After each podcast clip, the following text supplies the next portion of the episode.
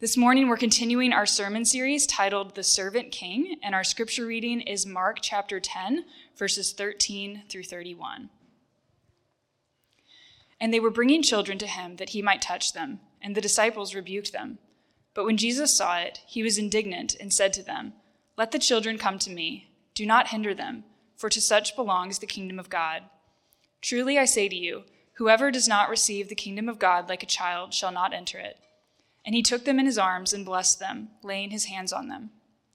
And as he was setting out on his journey, a man ran up and knelt before him and asked him, Good teacher, what must I do to inherit eternal life? And Jesus said to him, Why do you call me good? No one is good except God alone. You know the commandments do not murder, do not commit adultery, do not steal, do not bear false witness, do not defraud, honor your father and mother. And he said to him, Teacher, all these I have kept from my youth. And Jesus, looking at him, loved him and said to him, You lack one thing. Go, sell all that you have and give to the poor, and you will have treasure in heaven. And come, follow me. Disheartened by the saying, he went away sorrowful, for he had great possessions. And Jesus looked around and said to his disciples, How difficult it will be for those who have wealth to enter the kingdom of God. And the disciples were amazed at his words. But Jesus said to them again, Children, how difficult it is to enter the kingdom of God. It is easier for a camel to go through the eye of a needle than for a rich person to enter the kingdom of God. And they were exceedingly astonished and said to him, Then who can be saved? Jesus looked at them and said, With man it is impossible, but not with God, for all things are possible with God. Peter began to say to him, See, we have left everything and followed you. Jesus said, Truly I say to you, there is no one who has left house or brothers or sisters or mother or father or children or lands for my sake and for the gospel, who will not receive a hundredfold now in this time houses and brothers and sisters and mothers and children and lands with persecutions, and in the age to come eternal life. But many who are first will be last, and the last first. Hey, good morning. Uh, my name is Houston. I'm the pastor of preaching and teaching at Eastside Church. And uh, man, I'm so happy to be with you this morning. I, uh, I'm filling in for Nate today, and I'll admit that I feel like I've kind of swooped in and taken a really rich text from him. I know that he's bummed that, that he doesn't get this one, but uh, I, I mean, I understand why. This is a big passage, literally, and, and also in its significance. You know, this is one of those passages where someone finally asked Jesus the question that we've been asking this whole time. And here we have it. A man comes up to Jesus and he asks him this million dollar question. In my mind, the question, right? Asks him the question, Teacher, what must I do to inherit eternal life? And I think this is a question that everyone has asked at some point in their lives, right? This is, this is a question that religions all over the world have asked and answered in different ways and, and cultures have different answers to this too. You know, our, our culture, our culture has a specific answer to this. I think it's common to hear people say, you know, if you're on TikTok or hanging out with non believers, I think it's common to hear people say, you know, oh, every religion says basically the same thing be a good person, and then you'll go to heaven, right? We've heard that.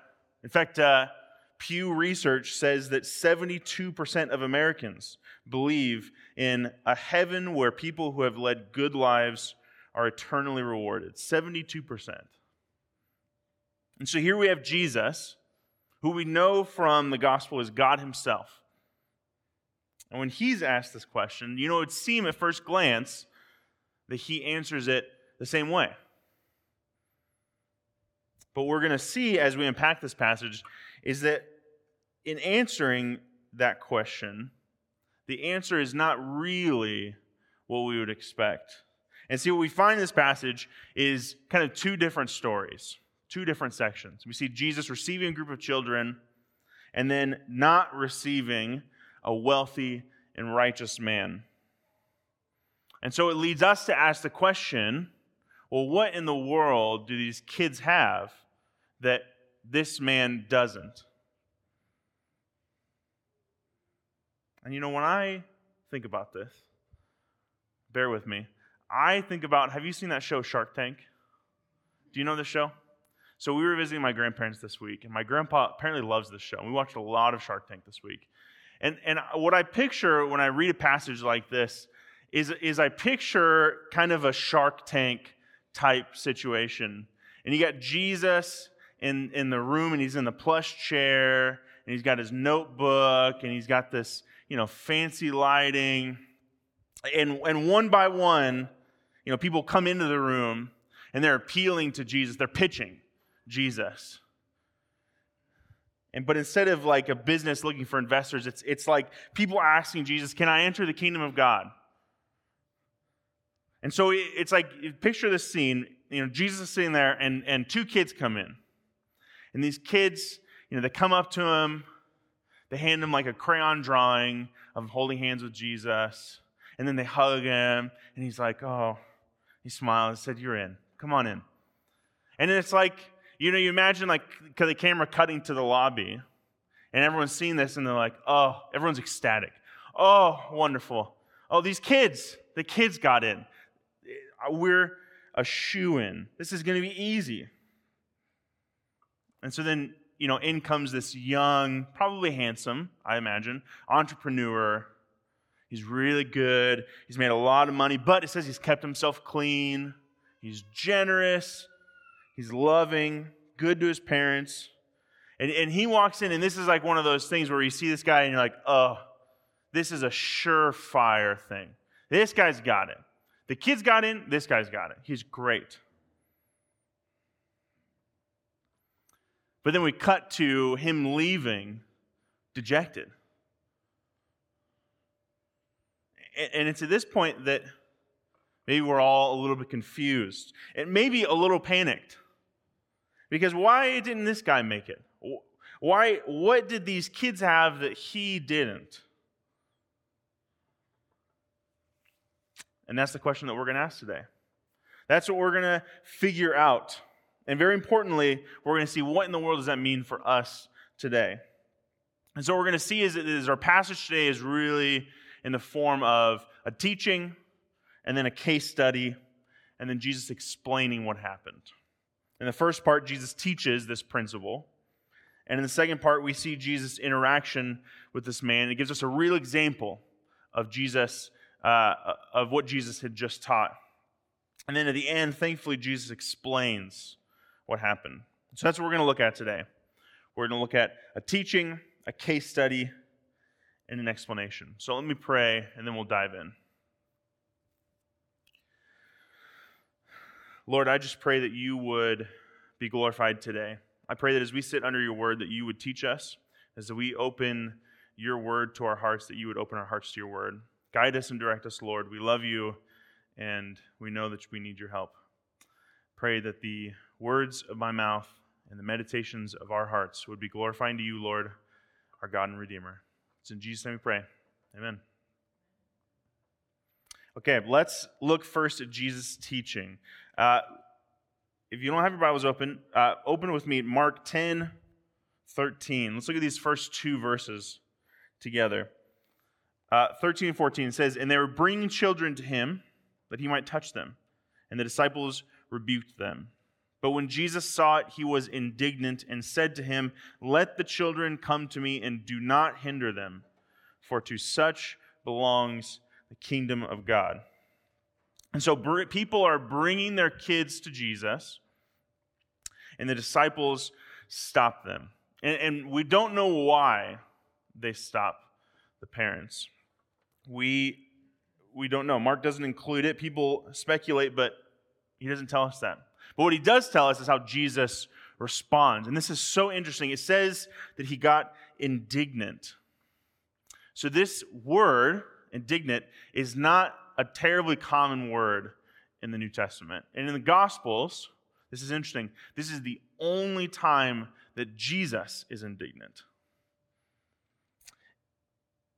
What we see is that every other time this word is used, this is so interesting, every other time this word is used, it is when someone feels snubbed or insulted by someone else.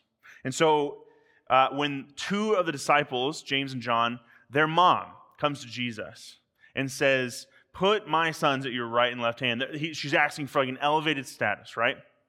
The other 10 disciples get indignant that the two would try to elevate them above the others.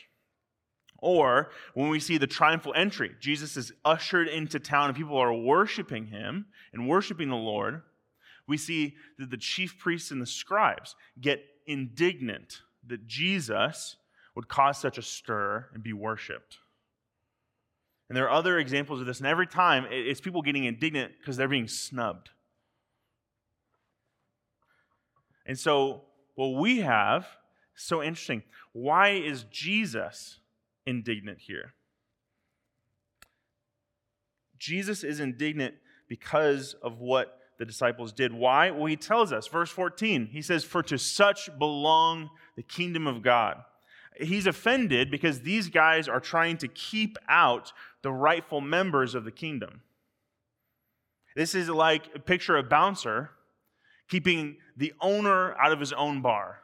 Or, or picture like the host at a restaurant keeping the head chef from sitting down at a table. It's messed up because it's backwards. Jesus is indignant because no, no, no, the kingdom is theirs, belongs to them. And as concerned as everyone else is in the Gospels about their own status, Jesus is concerned about a group of kids. And he's offended because they have been snubbed. In fact, he's saying this is, this is completely backwards. It, it, this is not how it ought to be in the kingdom. And, and Jesus, wonderful Jesus, never misses an opportunity to teach, right? So, this action by the disciples perfectly sets the stage for Jesus to teach about what it really takes to enter the kingdom. Look, look at verses 15 and 16 with me. He says, Truly I say to you, whoever does not receive the kingdom of God like a child shall not enter it. And he took them in his arms and blessed them, laying hands on them. It's like it's like the disciples are trying to play gatekeeper, and Jesus flips it. He, he says, You want to control who can approach me? Let me tell you, unless you receive the kingdom of God like one of these children, you won't enter it. You know, I think this is a popular verse. I think this, this sentiment really resonates with our culture. I, I, you know, where I come from, Southwest Missouri, there's a company called Precious Moments. Have you heard of this company? Okay. The chuckles, you know exactly so it, it's this company that make these, primarily they make like sculptures and, and like knickknack sorts of things, and it's always these kind of cartoony children with big eyes, kind of droopy, looking down, and it's very cutesy, cutesy scenes, right? And it's a Christian company, and they, they make uh, scenes from Scripture out of these out of these kids and these statues. And, and like, you can picture this precious moments statue, can't you? It's Jesus armful of kids. The caption at the bottom says, Let the children come to me and do not hinder them, for to such belong the kingdom of God. And we, oh, our hearts melt. But we miss the heat in this line. See, in our culture, we tend to think of children as like innocent and humble and, and, and all of that. But in the first century, that's not really how kids are thought of. Kids are thought of as without status or importance. Eh, they're, they're not thought of as inherently innocent, they're, they're thought of as inherently incomplete, like not adults yet. And so they weren't mature yet, and so they're not worth Jesus' time. And so while we're here making these precious moment statues with Jesus and the kids, the disciples, they are eyes wide, mouths open. They said, Jesus, the kids, are you sure? Do you mean, Jesus, did you mean that the kingdom belongs to the 12 of us? I said, no, belongs to them. And in fact, you have to receive it like them or you'll never get it. Do you feel the heat in that line? And so we have to figure out well, what in the world does this mean? What, what does this mean? And like I said a minute ago, it, it doesn't mean that we have to be innocent and pure to enter the kingdom. That's not what Jesus is saying. Look at what Jesus says. He says specifically, whoever does not receive the kingdom of God like a child shall not enter it. Friends, that's the key. That's what Jesus wants the disciples and us to see. We need to receive the kingdom like a child, and then we can enter it. Jesus is saying that the, that the right way to relate to the kingdom is to receive it like you would a gift. And I think then it starts to make sense of this comparison to children. Because let's think for a moment about children, little children, parents of little children. Tell me, ask, let me ask you a question. What do your kids receive from you? Everything, right? Right? Food, water, clothing, nurture, love, shelter, toys, attention, everything, right? And let me ask you this what do you get in return? And before you say the cheesy, like, oh, hugs and kisses, hugs don't buy hamburgers, and, and kisses don't pay electric bills, right? They're sweet, we love them. You know, my daughter, Stella, she's almost eight months old, and she is completely 100% dependent on us for everything. She doesn't know that if she sticks a whole broccoli in her mouth, she's going to choke. She can't even feed herself, right? She's dependent on us for everything, and I have to protect her even from herself. And so, how does she receive things from me? Expectantly. The only thing she knows in this world is that mom and dad are going to meet her needs. She is completely and wholly dependent on us. And she has essentially nothing to offer us. But of course, we keep doing it because we love her. And friends, that's the teaching. That's the principle that, that Jesus wants us to see. How do you receive the kingdom of God? Like a child, expectantly, but believing that Jesus is going to take care of you and recognizing that you're not really bringing anything to the table. It is solely because of his love and his grace. And you know that those are enough. So you've seen the teaching. Here it is Receive the kingdom like a child. Let's look at the case study. Let's look at how this plays out. Look at verse 17 with me. As he was setting out on his journey, a man ran up and knelt before him and asked him, Good teacher, what must I do to inherit eternal life? Here it is. There's a question. This is the one we've been waiting for, right? If you're like me, for 10 chapters in Mark, this is the question we've been waiting for. What must I do to inherit eternal life? And at this point, after reading the last section, what we should see is that we've got some red flags here already. Because if we paid attention to the last section, we sort of know the answer, don't we? We sort of know, oh, receive the kingdom like a child. That's, that's the answer. So this guy asks, What must I do to inherit eternal life? And it's like, We've got it. We know the answer. Go ahead, Jesus, tell him what you told us. Receive the kingdom like a child. But that's not what Jesus does, is it? He doesn't ask Jesus for life, he asks Jesus how he can earn it. And so Jesus' answer is different. Do you see that? He says, Teacher, what must I do to inherit eternal life? And so, I mean, we're off to a bad start here already. And, and, and see, Jesus, he pulls that thread right away. He's going to give us a slightly different, he's going to give us a wildly different answer, I'll say, because he's pulling a thread from what he heard in this guy's question. Look at, look at verses 18 and 19. And Jesus said to him, Why do you call me good? No one is good except God alone. You know the commandments do not murder, do not commit adultery, do not steal, don't bear false witness, don't defraud, honor your father and mother. And this is, confu- this is confusing, right? This is confusing for a lot of reasons. I, I think it's confusing for us because it seems like Jesus is saying, hey, don't call me good. Only God is good. But really, what he's doing, he's doing double duty with this line. First, he's drawing the man's attention to the Lord and his unique goodness.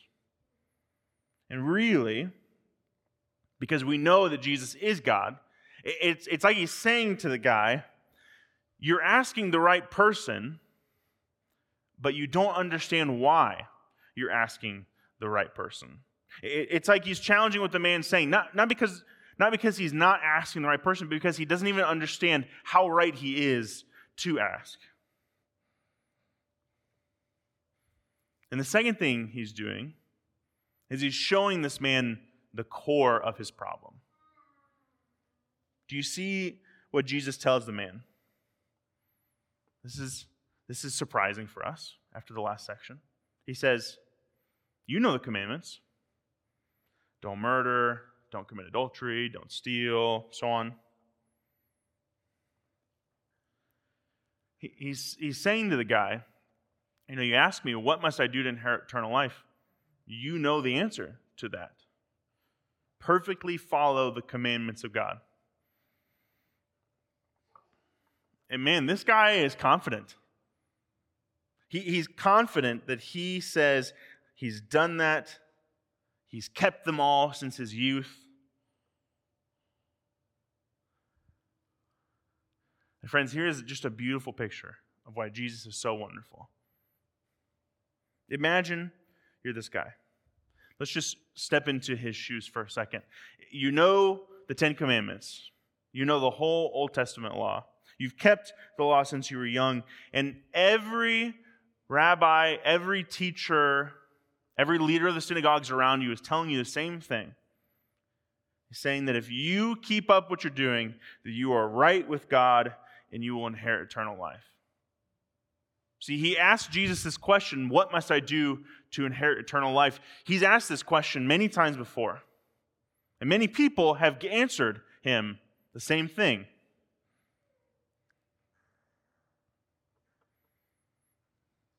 But it, imagine you're him and you still have this nagging feeling in your chest. You know you've kept the law, but, but you lie awake at nights wondering have I sinned unintentionally? Have I offered the right sacrifices? Or you replay conversations and you comb through everything you've heard you've said, thinking, did I misrepresent the truth there? Can you imagine how crushing it is for this man? Because he can't rest. He's not Sure. And of course you can. We all can. Right? We all know exactly what it's like to be haunted by the things that we've done or left undone. We all know what it's like to, to worry that we've missed or misunderstood something. We all know exactly the anxiety and the dread that this man is feeling. We know what it feels like to try to justify ourselves, don't we? This man is crushed under the weight of trying to earn his own salvation. And Jesus knew it. And that's why he said, Only God is good. Because this man is under some illusion that he was able to do enough so that one day he might be enough to inherit eternal life. And friends, what we have to see is that Jesus has compassion on this man. He loved this man. But the compassion probably doesn't look like we would expect it to. Do, do you see what he says to him? Verses 21 and 22. Jesus, looking at him, loved him and said to him, You lack one thing. Go, sell all that you have and give to the poor, and you will have treasure in heaven. And come, follow me. And disheartened by the saying, he went away sorrowful, for he had great possessions. I would say at first blush that this does not feel loving and compassionate to me. I, I think that if, if I were reading this, what I would expect it to say is that Jesus looked at him, loved him, and said to him, Oh, no, you're fine. You're good, just the way you are.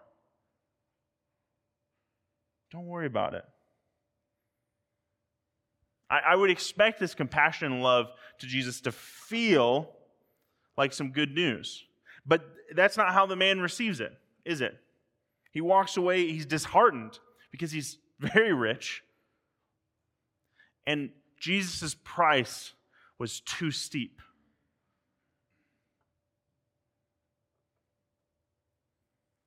And so there it is.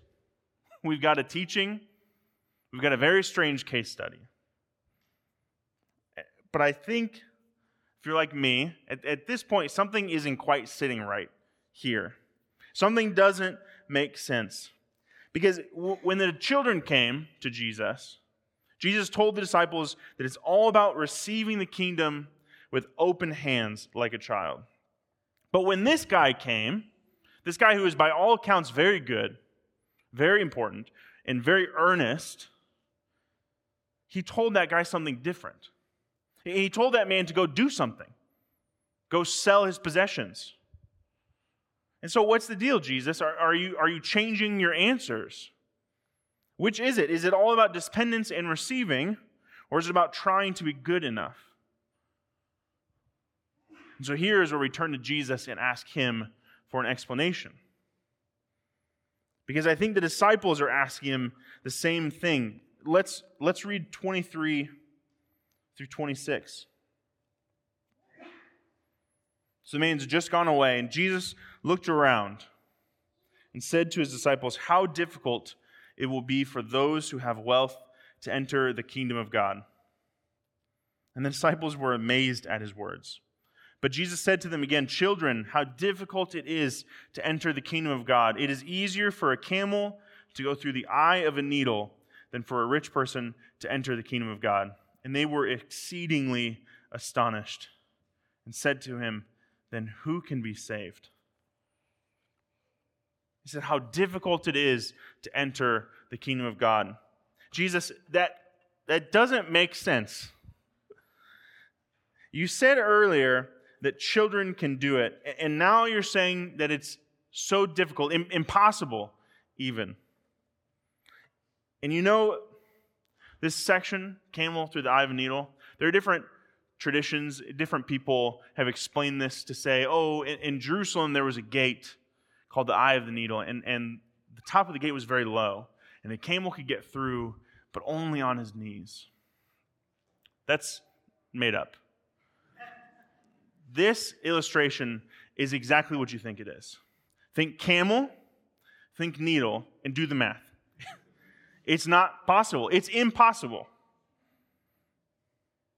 This picture is exactly what you think it is big camel, small needle, not possible. And the disciples are astonished. The word here is that they're struck down because they can't believe what they're hearing. Because they just saw they just saw a guy who by all accounts has it all together. You know, if we were comparing resumes, this guy is the best out of all of us. And, and when this group of fishermen see this rich guy, even they liked him. They thought well enough of him that when Jesus said, This guy has a better chance of getting his ride through a needle than getting into heaven, they are floored. Jesus, are you sure? Are you sure this guy doesn't make it? And then it gets dark. I said, Jesus, if he's not getting in, what hope do I have? What hope do any of us have? And, friends, what we have to see in this passage is that the rich man's problem was not at the core his wealth. His problem is he was trying to earn his own salvation, but man, he was not succeeding. This is a picture of a man full of anxiety and dread coming to the great physician for help, and Jesus, with pinpoint accuracy, diagnoses the problem. You love your money too much. But we have to see that that problem nests inside a larger problem that Jesus is diagnosing. It's that this man thinks that he can be good enough to earn eternal life, and he can't. Even this man has something that he puts in between him and God. And Jesus, full of love, tells him. But man, I don't know about you, but the disciples' question really hits for me here. They say, Who then can be saved? And Jesus shows them that they, like the rich man, they, they're approaching this all the wrong way. Look at, look at verse 27 with me. They say, Who then can be saved? And Jesus looked at them and he said, With man it is impossible, but not with God, for all things are possible with God. He says, Guys, you are thinking about this all wrong. We're all asking Jesus, What do we have to do to be saved? How can I earn eternal life? And Jesus, full of love, says, You can't. It's impossible. You can't earn this. This is not based on your merit. You can't impress God with your resume. You can't pressure him into giving you a spot in heaven. You can't put him in your debt so that he owes you. Because at the end of the day, there will always be something.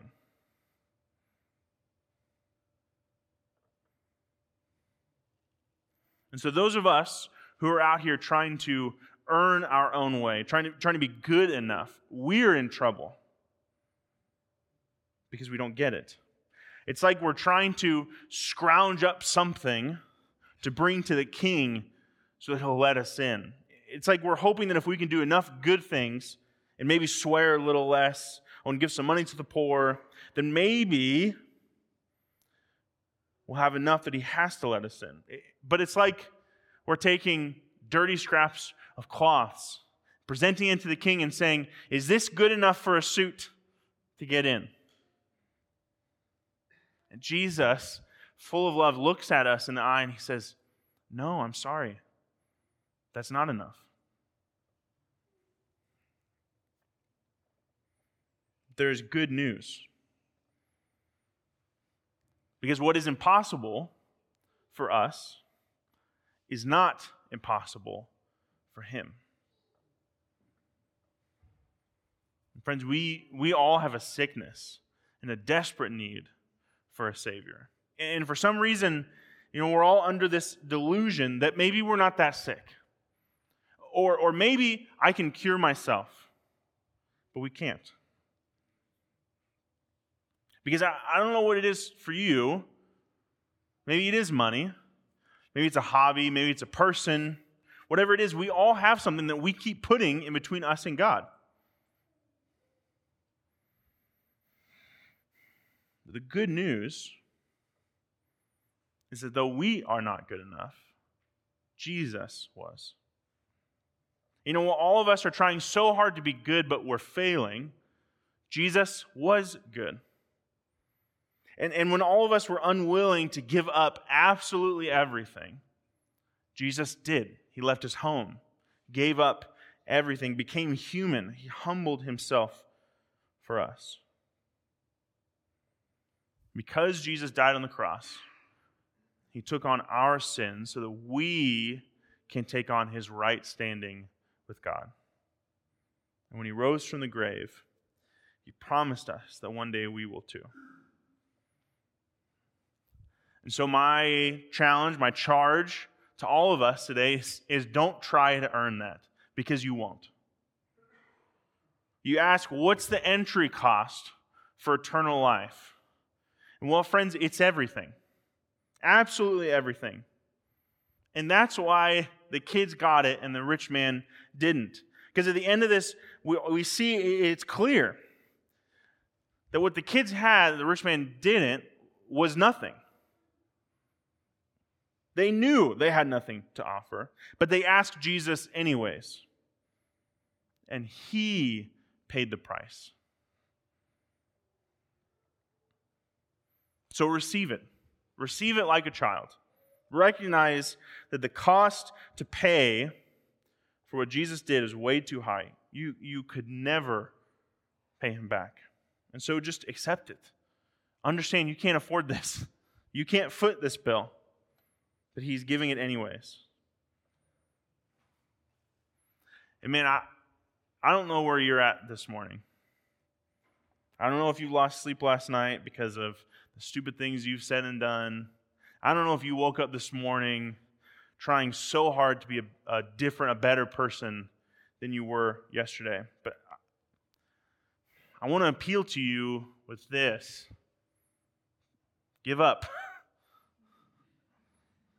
Give up because the cost of entry is too high. You can't pay it. Instead, considers the gospel that says even though you could never afford it, he gave it anyways. And then all we need to do is be dependent on him and receive it.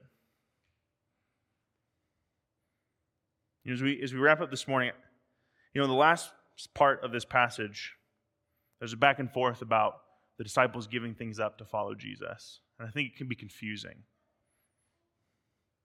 But I think when we understand the right order of these things, I think this section makes a lot more sense.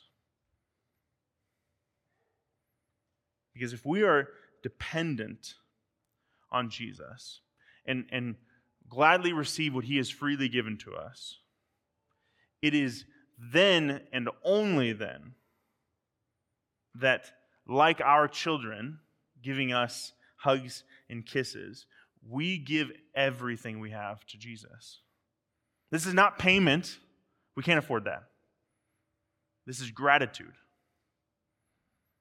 You know, I mentioned earlier that our effort to be good is like rags and scraps of cloth. And you know, this kind of thing, this is not a gift fit for a king.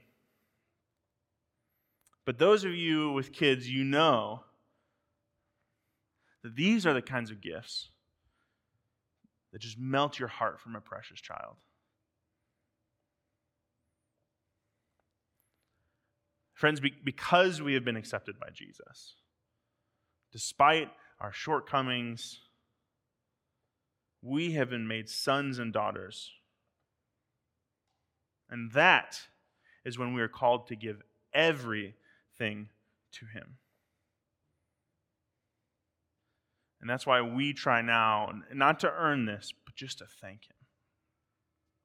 Let's pray.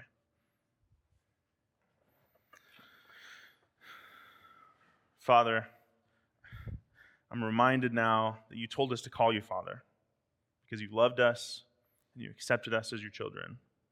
And Lord, we know that the, the good things we try to do will never earn what you've given us. But we also know that it delights you, like parents receiving gifts from children. So I pray, Lord, that as we go from here, that we would consider uh, consider this passage. Consider the gift of life that you've given us. Consider what it takes to enter the kingdom. Consider what we really have to offer. And then I pray that after we've considered, and after we've accepted this free gift of grace, that you would move us and stir in our hearts to give you these gifts of love and affection and gratitude. I pray that you would help us all to discern what that is in our life. What are these things that we need to give to you? We love you, Lord, and it's in Jesus' name we pray. Amen.